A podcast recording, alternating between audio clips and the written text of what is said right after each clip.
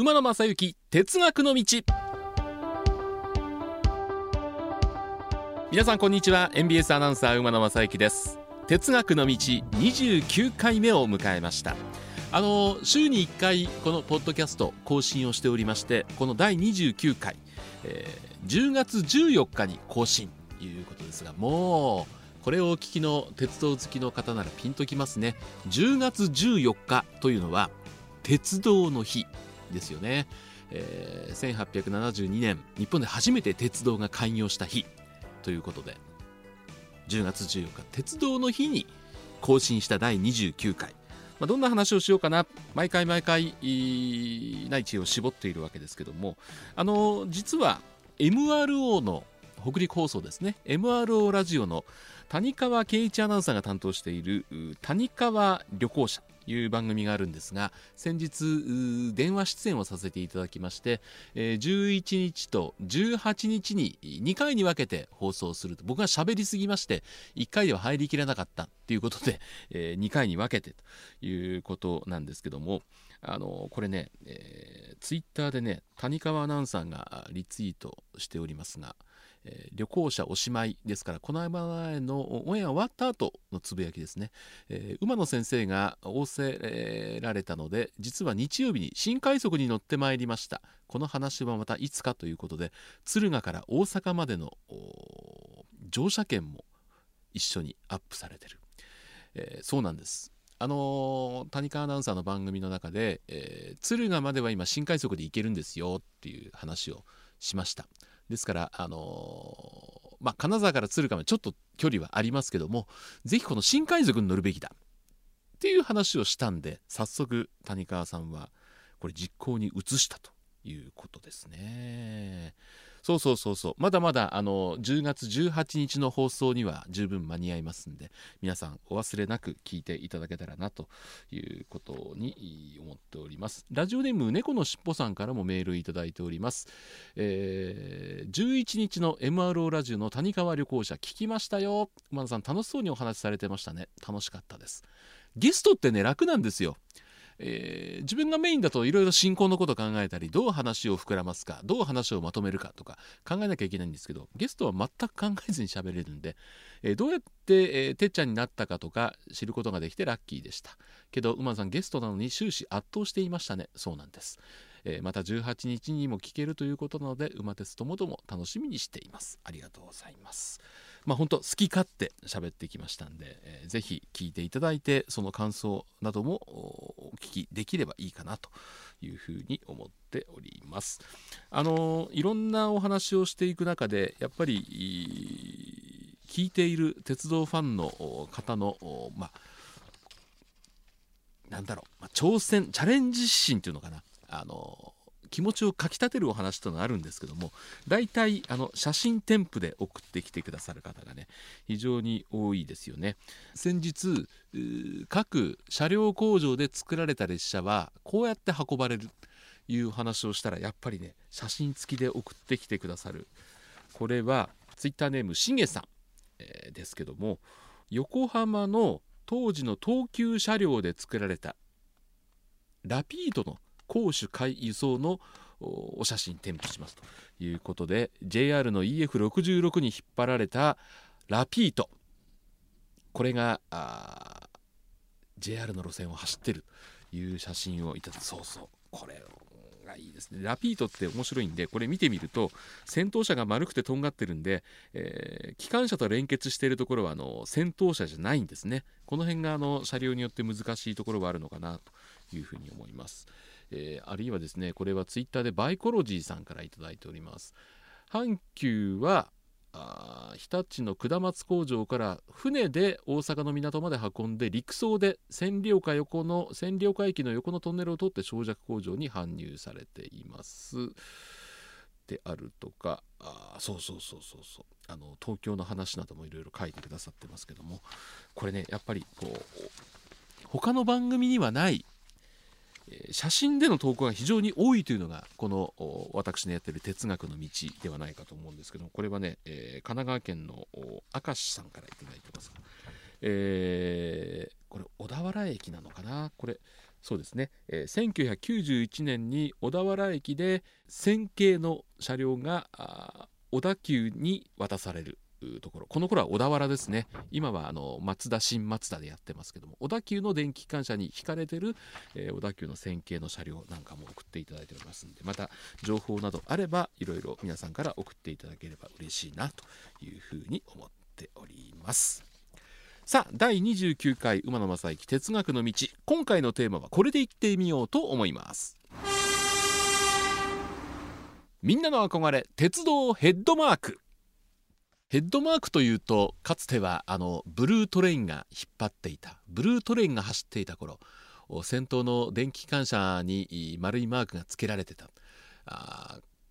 かなり重厚感のある厚みのある、まあ、取り替え作業にも非常に時間がかかる危険な作業だっていうことを聞いたことありますけども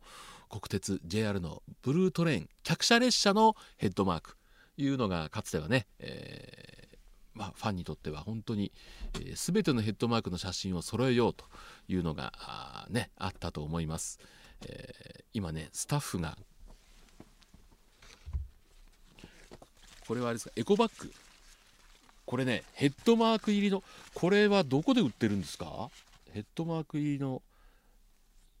えー、梅田の商業施設で買ったということなんです。すごいですね。桜みずほ朝風北海道の大雪宗谷利尻。かそうそうそう。ヘッドマークというと JR の長距離列車に付けられているものというイメージが強かったんですけど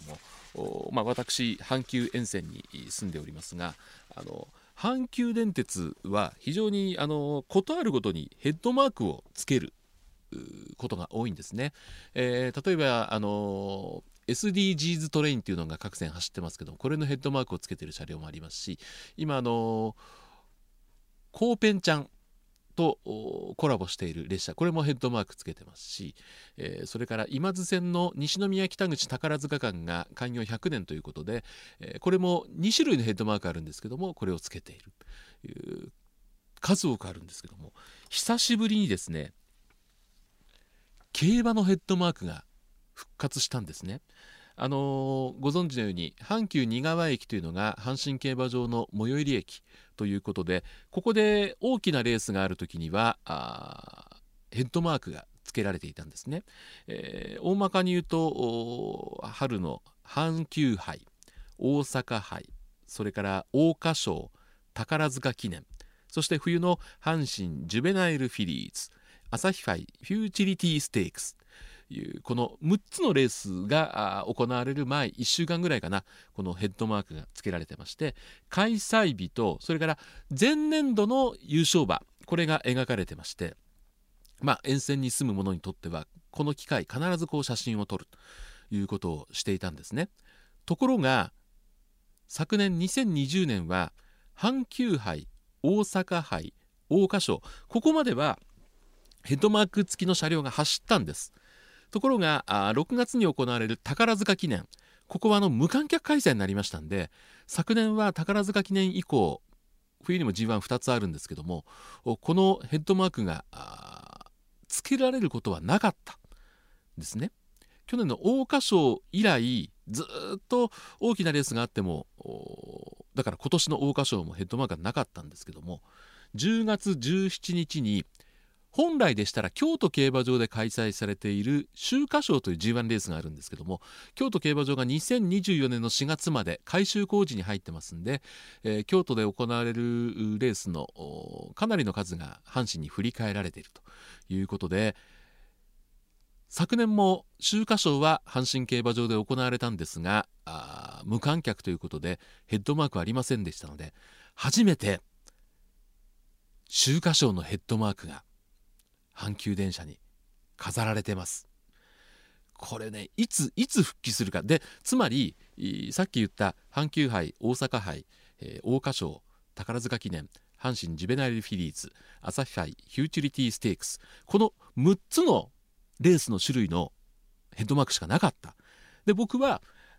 京都競馬場が改修で阪神にレースが移るって聞いた時に今までなかった。幻のヘッドマークがついにと思ったんですけども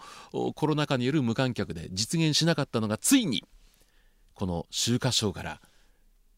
復活したんですね。思わずやっぱり当たり前ですが写真を撮りました。あのこのツイッターにもですねまたアップさせていただこうかなと思うんですけどもこれ秋華賞が終わりますと次菊花賞これも阪神競馬場で開催されます。そしてマイルチャンピオンシップエリザベス女王杯というこの今年だけでも秋華賞を含めて、えー、京都でやってたレースが4つ阪神に来るんですね。だから今までに今津線に掲げられたことがなかったレース名のヘッドマークが4種類あるわけでこれはね、えー、ちょっとこまめに私アップしていきたいなというふうに思っております。それから春にはですね京都で行われている天皇賞も今阪神競馬場で行われてますんで阪神電車の天皇賞のヘッドマーク。これコロナの状況にやっぱりよると思うんですね、えー、また感染者数が増えて、うん、緊急事態宣言、えー、そして無観客開催。いうことになればこのヘッドマークというのは実現しないと思うんですけども今の状態が続けば秋華賞菊花賞マイルチャンピオンシップエリザベス女王杯そして春の天皇賞今までには絶対なかったこの5つのレースのヘッドマークが今津線を走る阪急列車の一番前を飾るというシーンが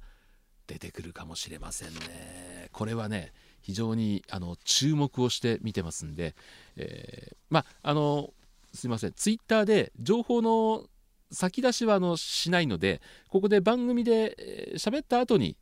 ツイッターでアップしようかなというふうには思っているんですけどもただね幻と言ってもですね、えー、今2021年ですよね。京都競馬場の改修が2024年の春までですんで2022年2023年というのも京都開催の G1 が阪神競馬場で行われるということになりますんで23年はちょっと見られるかな。ただあのー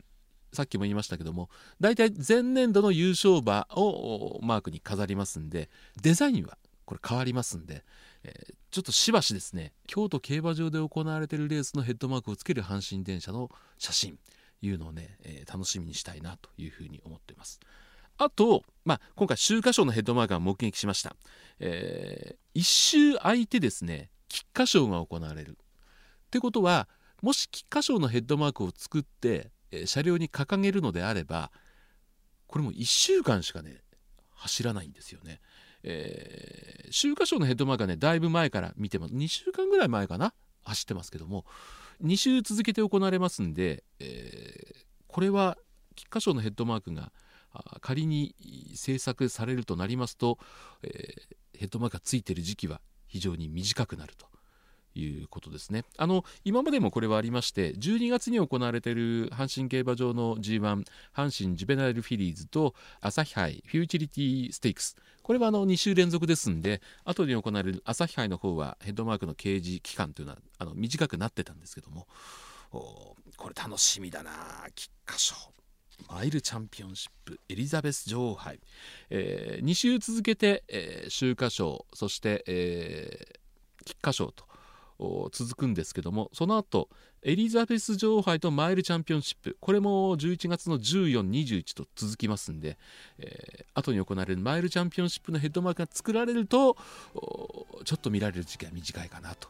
いうことで、えー、順調にいきますとですね秋華賞を含めてこの後阪神競馬場では6つの G1 レースが予定されていますんでこのコロナの状況が収まった状態でかつヘッドマークが制作されれば6種類のヘッドマークが楽しめるやっぱりね、えー、このヘッドマークを取りであのさっき言いましたようにあの開業100年のヘッドマークをつけてる車両もありますんでそこがすれ違う瞬間を撮ろうというね、えー、いう鉄道ファンの方も非常に多くてですね、えー、今津線沿線は鉄道ファン撮り鉄で、まあ、最近にぎわってるなというのを実感している今日この頃であります。この後も皆さんご安全に鉄分補充活動をお続けください。